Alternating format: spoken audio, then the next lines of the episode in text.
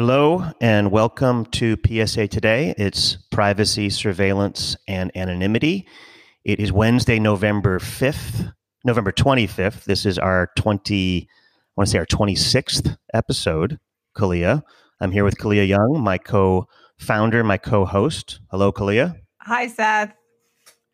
And we're very excited to have another longtime friend of Kaliya's, Jeff Aresty, who is the founder of internetbar.org, the institute, which is a multidisciplinary institute dedicated to fair and free justice for all. Is that right, Jeff? That's what we're aimed for. Yep. That's great. So welcome, welcome to our show. Welcome as a fellow Boston sports masshole like me. Um, tell us about your project and, and kind of how you met Kaliya and and where things are how things are going for you. The um, project has been a lot of fun. About an international business lawyer by background, and in 2005, uh, decided that it was time to set up a bar association on the internet since cyber law was a global uh, set of rules that was starting to turn into a lot of local and sovereign sets of rules that were in conflict with each other. And uh, access to justice was a real problem for most people who couldn't afford to get into the legal systems. And so I was motivated to move in a direction to make cyber laws uh, accessible to all and uh, focus on people in the social justice space. Uh, and identity was something I was always very interested in, and uh, it was something I wrote about quite a bit in the early days of cyber law. And that led me to joining the Internet Identity Workshop uh, at some point as I met Joy Searls and Doc Searls, who pointed me in that direction. And once you get into the Internet Identity Workshop, Kaliya is front and center. So at some point, uh, I made my way over and said hello. And uh, then we started talking. And now we're starting to do some things together. Yeah. you corroborate that? Kaliya? I do. He, Jeff is working on some fantastic things. We just um, collaborated on putting on the Internet Bar Summit focused on building a justice layer of the internet. Um, but the thing that I was really like was new to me when I was talking to Jeff, he's like, Well, I wrote some of the first articles about cyber law. And I, and sort of thinking about how the world of laws that are rooted in the terrestrial system translate into cyberspace.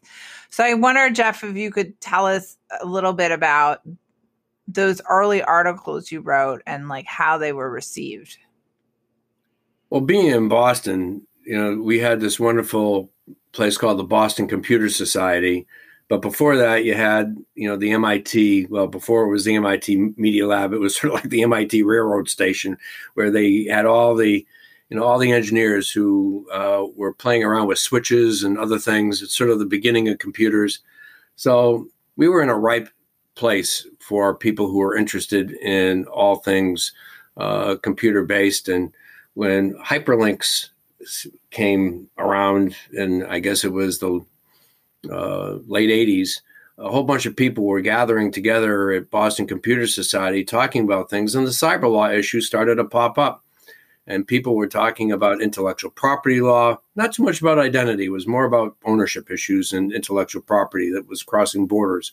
So there were a lot of discussions about um, you know, the role of copyright in the digital space. And that sort of started, you know, generating a lot of conversation uh, amongst each other. And that's when the whole field of digital signatures started to pop into into the mix. And I was very active in the American Bar Association at the time as well. And this, there was a cyberspace law committee that I got active with. And um, so you had all this incredibly talented group of uh, people, a lot of them business lawyers at that point. That's, that's who was driving the field. And the big technology, they were all getting their heads around with digital signatures because that would change the way that they could do business. And there were no norms as to how you were going to get to a digital signature.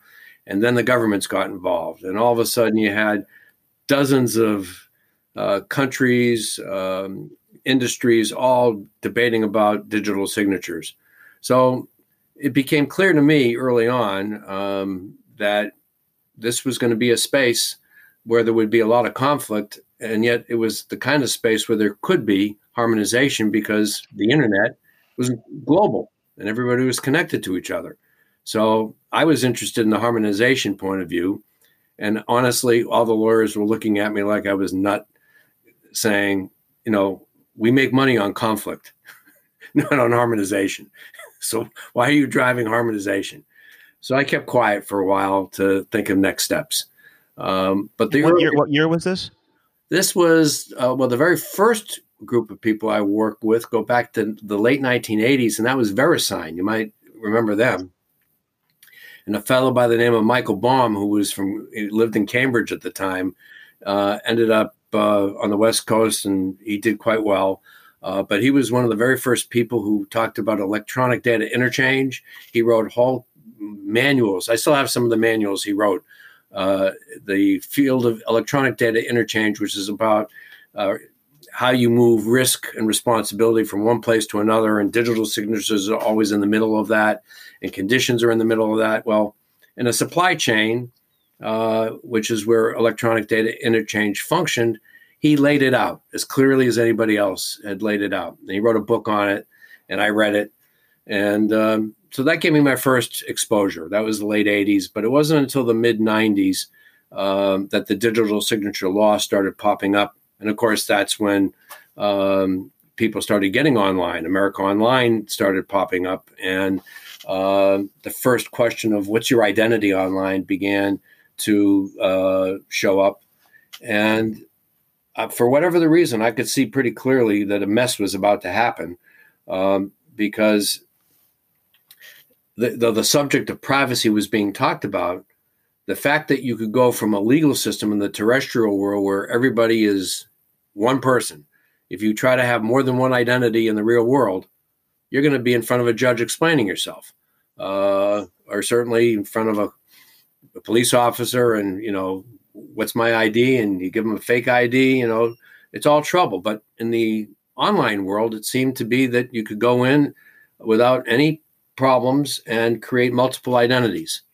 And, uh, you know, at the beginning, I wrote some articles that that's not the right way to do it. And nobody really listened, but I got them published and put them out there. They were not long articles or anything like that, but I saw it as a, an important philosophical and legal matter that we carry over the legal system from the old world into the online world.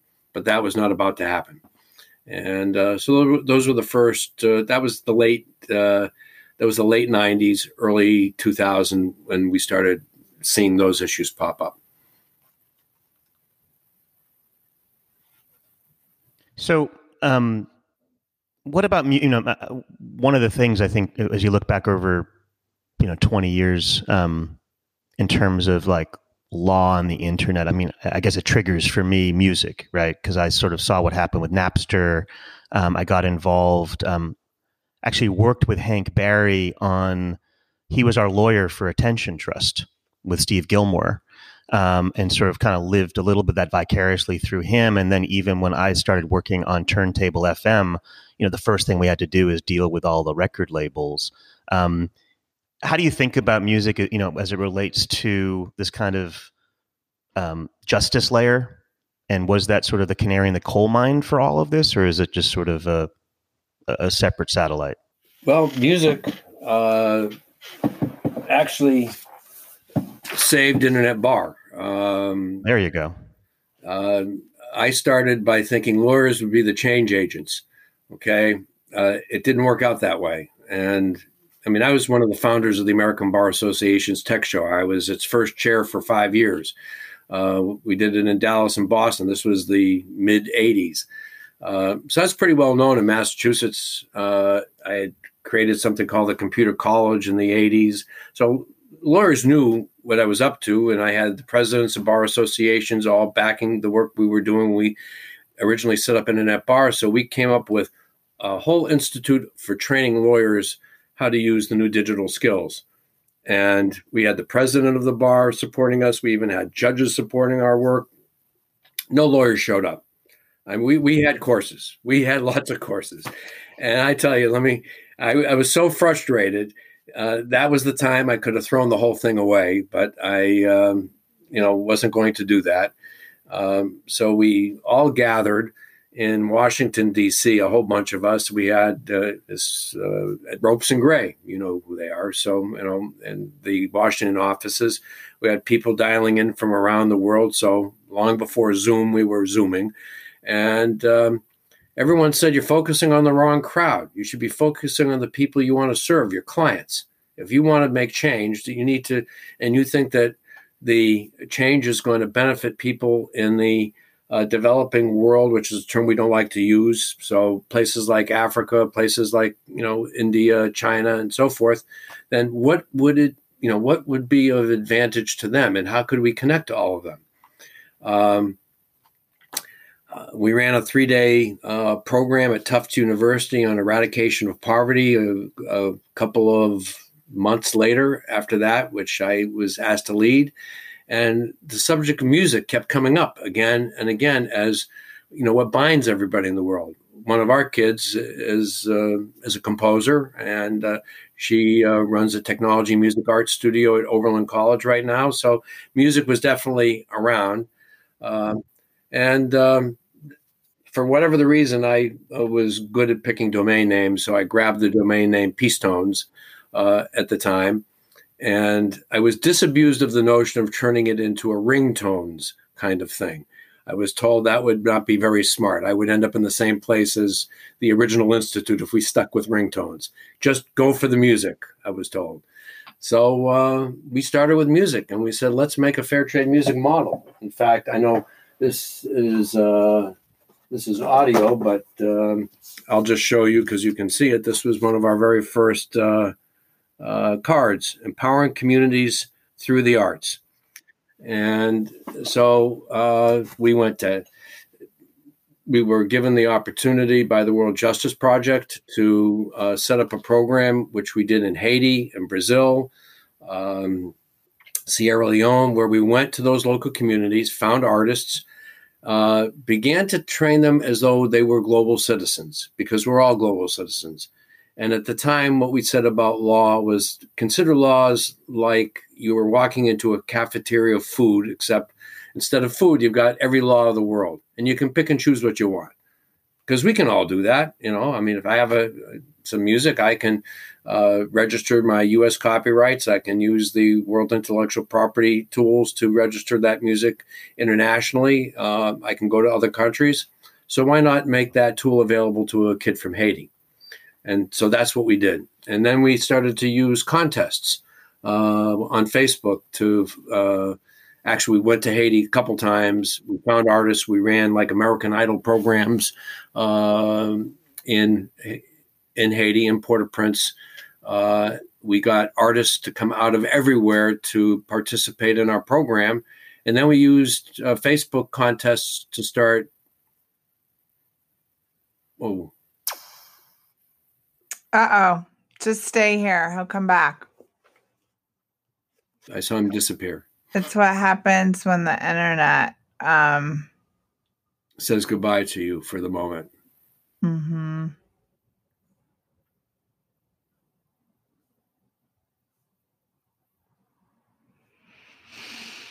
Hmm. It gives me a chance to think quickly to bring it back to music instead of the contest. Contest was fun. There's so many stories here, Kaliya. I can't tell you. There's a book in all this. If I there is. You should get a, get one of those ghostwriters to come, and then you just talk to them, and they write it for you. It's possible to do it that way. I have a feeling that if I do enough homework, I read a lot about how books come together from different places. I, you know, I I'll read the acknowledgments in books you know, just to see how they came together, who did what. Um, I know I aspire to be a writer of that type at some point. Um, but the people who do it have been doing it for that's what they've done for 25 years of their life. They write every day. They get up for an hour or two and they write and they write and they research and they write and they write. And that's they have an audience. And you know, I don't know that that's what's in me. Talking is more in me. I think you know that already. well, but that's why, you know, and there's also you can now with like Siri and stuff, you can just talk and it writes. One of the I, guys- I personally don't turn Siri on, but I've thought about turning it on to do dictation. Um, but you can write now yourself by just talking. Some of this, yeah, I, I, I came across something recently, which uh, who was it that they were talking about? Um, oh, Michael J. Fox and his book, because you know there's somebody the, the new book that he just came out with. Um, so the New York Times Book Review wrote about the book and how it came to be because he has somebody around him. Uh, yeah. And uh, so, and I could see a lot of similarities uh, with the way he functions and the way I function, which is stuff's coming from everywhere. And you need to have like a, a card, on, a few cards on the wall that are sort of the top level of it. Mm-hmm. And then you know, as the ideas come up, you just put your post-its underneath those ideas. Okay. So we had all these artists uh, that came, they performed. We then used the Facebook uh, platform to generate votes from around the world. And we had an artist, uh, young man named Juanito, who had never left uh, Haiti before. Uh, he won the contest, and I won't go into the long story. The short stories as he became famous as a result of winning the contest, putting together an album, came to Boston. Just an incredible story. Um, and so, you know, in a sense, if you really think about it, I had really done not much more than what my parents had done when they went overseas and you know bought a rug from somebody in the village. I had helped one artist get his music out it's you know the 21st century version of the same thing. I wanted it to scale. I wanted in cyber law was the path to making it scale if you had harmonized systems and you could have a global audience. Um, but you also had to have different relationships between the artists and their uh, customers. Actually, um, very similar to the relationship the Grateful Dead had that we're familiar with. You know, just don't worry about all the law in the middle of it you know, put the people who can record your stuff right in the front row. Make sure that you put the ones with the best recording tape materials right there. So, you know, tell them to bootleg and, and then keep selling other stuff. Okay. Because now you have an audience. And so we had that kind of a, a set of presentations, but we wanted to expand it and build it even further. So we called it Fair Trade Music, uh, which would give the artists more of what they would uh, what we got was a, it was really a sense that music and the human economy really had a very important relationship to each other. Uh, but the economy somehow gave the musicians nothing, and that just didn't seem right. Uh, so we were going to tackle that, tackle that area, and that's where we focused our energies for the next several years. Uh, and we did a lot of other work as well in the legal aid space, quite a bit of work in the legal aid space where we work with domestic violence victims, with uh, veterans, and so forth. But music was always underpinning everything. Uh, and our Peace Tones project uh, uh continues to grow uh, to this day. Um, and now the human rights community is uh, beginning to look at our work as well uh, because they can see that opportunities for young people in the world to perform their music give them avenues to earn a living if in fact we can get you know the global audience to their doorsteps uh, which we have successfully been able to do several times. But we want to build it into into a movement. And and then it's private contracts that underpin it so um, that's the international business lawyer way of doing everything, right? You have private contracts that are legal in the places where you go, and if you keep the disputes out of courts, then it's a, it's a harmonized system. The minute you end up with a dispute and you have to pick a court, now you have an issue because you know, where's the dispute going to be decided under what law? That's always going to end up favoring uh, the party in the contract whose court and legal system is being chosen. But if you can have an online system, then it's very different. Now you can, it's like eBay. You resolve your disputes online. You build it into the framework of uh, your contractual relationships that you stay away from the court systems. Uh, and so far, so good. You know that you know that's worked.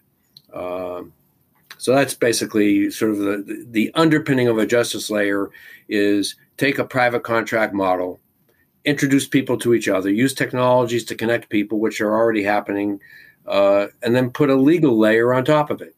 Um, and of course, that's been done more than once. Creative Commons is a good example of how you do something like that, where you have an underpinning machine code, you have a legal layer on top of that, and then you have English language, you know, representations of what it is. So, um, but we can expect that. So, on some, some, some way, you're starting of saying like the music was one of the prototypes for this kind of justice layer that now as we kind of connect the dots here that you know sort of ident- the identity layer and the privacy layer can live on top of that kaliya yes i mean that's that's i think that um it has a lot of promise right? In the sense it's everybody understands music. Everybody would like better models to pay artists because they understand the current models aren't necessarily working for them unless they're superstars. And how do we how do we use the new identity tools to make this um, all work really well. I don't know that we have all the answers yet. It's not like we're like here's the architecture but there's definitely a lot of really promising components can be pulled together in new ways to change how music flows and remuneration for artists flows. So one of the things I remember uh, sort of doing, not quite finishing in 2005 or six, around the time of Attention Trust, is I, I talked to a, uh, he passed away, a great um, patent lawyer named Jeff Brandt, um, who had done a lot of work with um, Jay Walker from Priceline um, in terms of patenting really interesting, innovative internet business models. And one of the things I talked to him about was um, could people copyright their clickstream? right? So that if a search engine or advertising platform were to sort of take your data that they would be violating your copyright and that your clickstream is kind of like a music is an expression of yourself almost like a musical composition. So that's where this new identity piece fits in. And i've always um, when i wrote about this in a law review article i essentially said in 2006 that in order to participate in the work that we're doing, you need a secure, trusted identity for which you are responsible, essentially, uh, for protecting everything about you from that, from the creation of that. I'm going to leave the issues aside of youth and and older people. I'm just going to assume that you've got, you know, you're an adult and you have the ability to to do this. You can protect your still here. Leave aside the issues of youth. Yeah, so what I was saying, well, okay. Um, what I was saying is that you had mentioned the idea of copywriting your clickstream essentially so that you could create a uh, you know essentially a right that you would have if somebody uses that clickstream to monetize it and benefit from it in some way. Is that the point you were uh, getting at, Seth?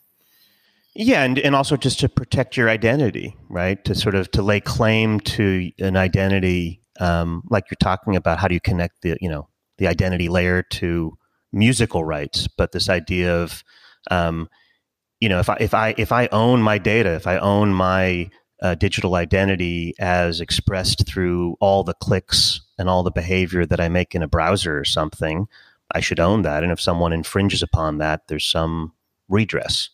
I mean, I'm not a lawyer, but that's how I was thinking about it. So that's exactly the way I think about it, except that when I uh, came upon this uh, self sovereign identity technology, and I drive the people crazy in this space when I talk to them, but I understood one thing, which was this is like an invisibility cloak if you do it right. Okay. It seems to me that if you have in the, if you're able to create uh, identity in a self sovereign identity framework, you literally are in full control of that clickstream that you're creating. Um, you know, and every relationship that you have is one in which you determine your relationship with the other. Now, it's one thing to say that if you're dealing with uh, Facebook and you're coming in from the United States, you either clicked I accepted their terms of service or you don't. You either participate in their community or you don't. So that's, you know, you can't really function uh, in this justice layer of this justice place in the world and make the changes I'm talking about. But if you're in Africa or if you're in Haiti or if you're in uh, Brazil, um, you have a different justice framework that you can work with. Uh, the easiest ones we found to work with, and I just call them justice greenfields, just simply because it's easier to give people the idea that you know justice in those areas of the world pretty flexible in terms of somebody being able to own their clickstream, so to speak, and then actually taking control over it. Uh, and now you're able to uh, be in full control over your data. Nobody else can get that data unless you give it to them. If you give it to them, then it's under what terms and conditions you give it to you give it to them. And since you don't, yes, you do have Facebook in all these parts of the world. They are showing up. It is being used. I've been in enough places in uh, Zambia and Bangladesh in the last couple of years where Facebook is everywhere. Um, but there are there are alternatives if you want to you know you know cut them out. And i don't think that facebook thinks a lot of its money making opportunities in those parts of the world. It's just a service that's you know that's available to these people.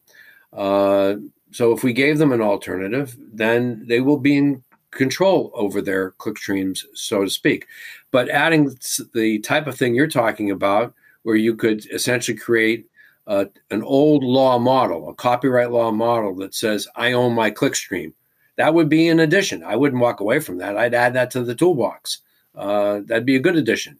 You know, if you have old law and new law that can get you to the same place where I'm in charge of myself and I can control it, and if somehow you know my clickstream gets out there and I didn't want it to, but I have a copyright, well, now I can protect it. So I would certainly embrace that too. Um, so one of the things that you know we mentioned earlier, you know, when we before we started talking was um, what about AI and and what about um, kind of robot lawyers? You know, I mentioned do not pay. Um, you know, how much of you know? So one of the um, you know, I think about layers of the internet. I think about you know scalability, and um, you know, it's one thing to you know scale cloud computing or scale um, you know, TCP/IP or all the different layers have kind of you know built up to where we are right now.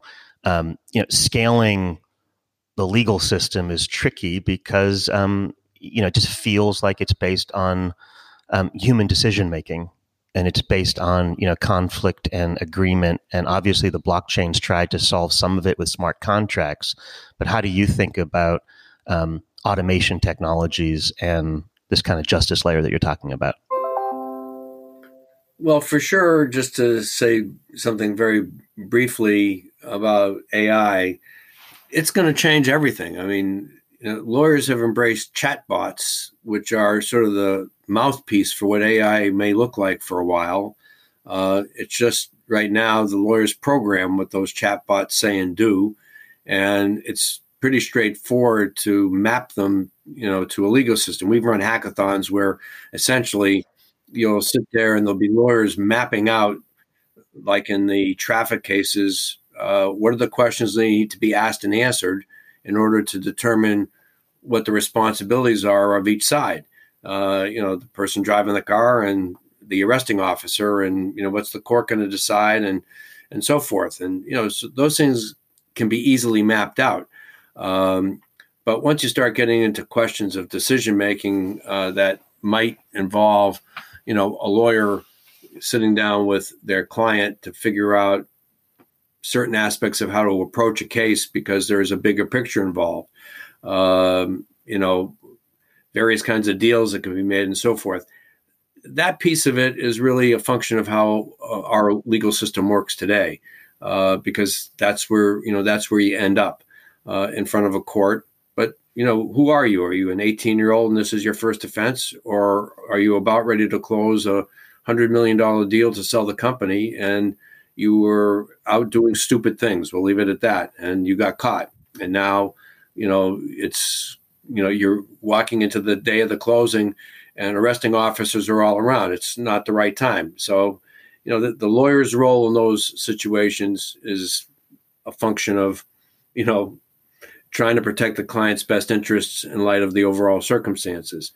But if you're talking about AI and, you know, the basic situations, what blockchain does, uh, you're going to have this uh, lessening of the need for lawyers to be performing what essentially is a ministerial function of saying what the law is and how it applies to you.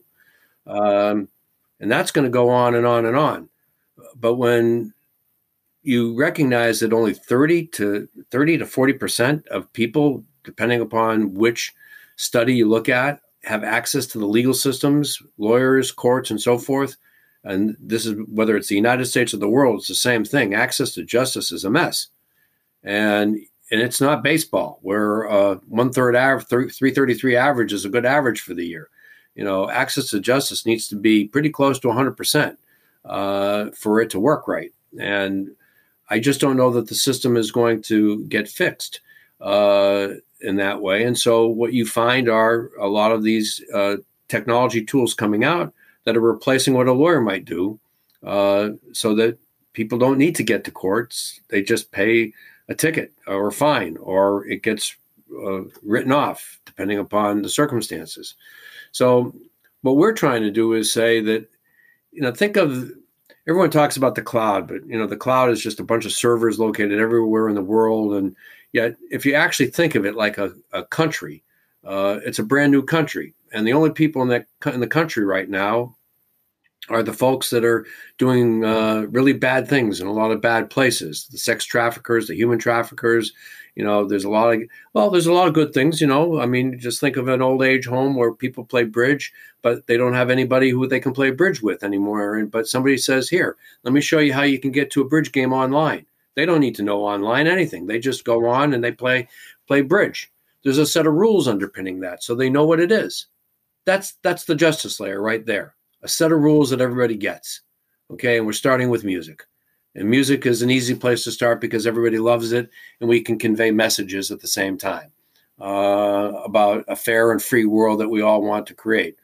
And so, um, now, once you do that for music, you can do it for anything, right? You can, you know, music is not just music; it's art, it's cinematography, it's it's bookkeeping, it's accounting, it's management services, it's everything. You know, it's you know now you have a global environment of contracts, and um, you know, just like that Creative Commons legal layer model of you know machine language, legal layer, and then explanations, people can learn it.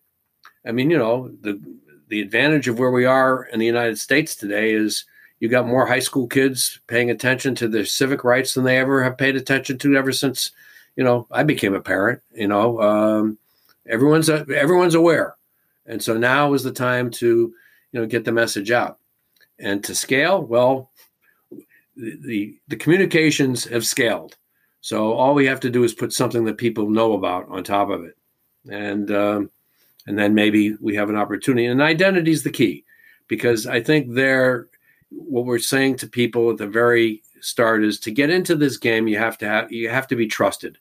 So we need an identity that we can trust, and that's step one. There's, you don't get to the contracts until you go in first as who I am, who you are, and that I take certain responsibility to be a trusted person. Uh, and if I and, I, and if I act badly, there's consequence to that. I can't play in any of these communities if I start, you know, lying, if I start, you know, making up another identity and try to move from place to place. That's the way the internet works today. You you can't fix that. That's become a that's become a culture. That's become a norm. We need to create an alternative space in a country where we're taking this sort of Wild West mentality and taming it. Uh, so we'll tame it with music to start with, and then and, and actually we'll we'll expand almost immediately to art because I still remember in my trips to Haiti when we were doing our art contests, and all of a sudden the word got out that there was somebody here and they were doing music contests. Next thing you know, I had artists lining up, hundreds of them in the street with the art that they had created, and they wanted me to help them and I just felt terribly that I wasn't in the position to do anything about it at that point. So you you got to bring the artists into it at the very beginning, and then you you know you keep that creative expression as the first step forward. So I know we got to wrap up in a few minutes, but how, how do we get from you know music to privacy? Right? How, how do how do we use the sort of this you know kind of extend this justice layer to you know what we talk about here, which is privacy and anonymity and protecting people from surveillance? Well, the easy way to say it is that until now we have a society that says laws protect us, the privacy laws protect us. Well, I don't want to go through the long articles uh, that I've written on this stuff that says yeah, laws of disclosure, your intermediaries that have to tell you, you know, three months late, three years late, that your identity was compromised, and then you're entitled to uh, have a free service for a year to protect you. That's that's not privacy protection. That's just minimizing the liability of the intermediaries. That's all that is. Um, you talk about like ending read well or jean talks about ending redress right? Like that if your model of privacy is what you just described as redress then you don't actually have privacy. You're just you're you've got a broken system. You have a broken system that's based on the assumption that laws work when they don't. You have an incredible privacy compliance world. I mean there's, yes. there's huge lots business. of lawyers making lots of money and you know and it's all about making sure that your terms of service and your privacy policies comply with this that and the other and then you train people to do this that and the other. Uh, you know but at the end of the day i don't see that as the model uh, for what we're talking about. What we're talking about is to use the identity field in such a way so that people understand that they have an invisibility cloak. They have it to use this is if you are given an invisibility cloak and you know what it is and you know how to use it, there is no better protection of your privacy than end-to-end encryption. If you wanted to spend your whole life encrypting everything from your from everything that we do, from the from the, every email that we send out, if we still use email, from everything that goes through the internet, from end-to-end encryption. If you make sure that you do that, it's very difficult for hackers to. I mean, some will get through, but they'd have to have a reason to be coming after you.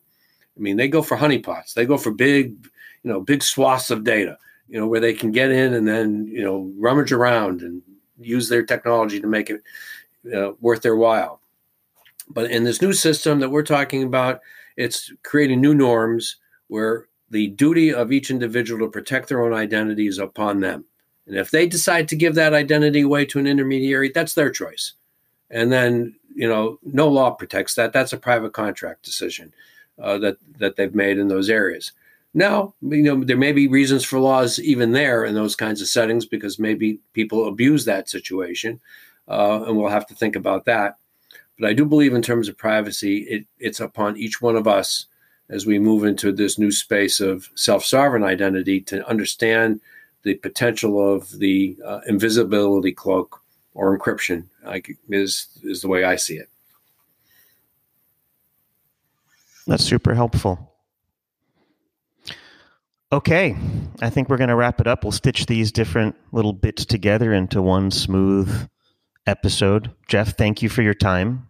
I'd thank love you. to chat more about, um, you know, kind of just really where this this layer goes, and and and there's a lot more questions I have in terms of how we make it anonymous, right? How do we go beyond privacy, and how do we actually enable people to move through the justice layer without revealing all of their identity. But I think that's something that probably you and Kali have talked about in the past.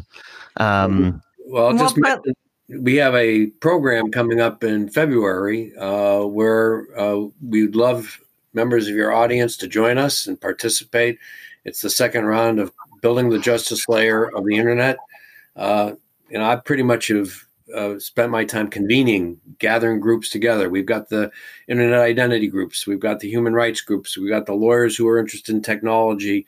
Um, you know, everybody, yourself and all your audience can show up. We'll have spaces for people to participate. Uh, Where should people go to find out about it? Uh, on the techforjustice.org website. So T E C H F O R justice, techforjustice.org. I will put it in the uh, episode notes. Okay, that's where they go. Fantastic. We'll put it in the episode notes. Um, happy Thanksgiving week, everybody.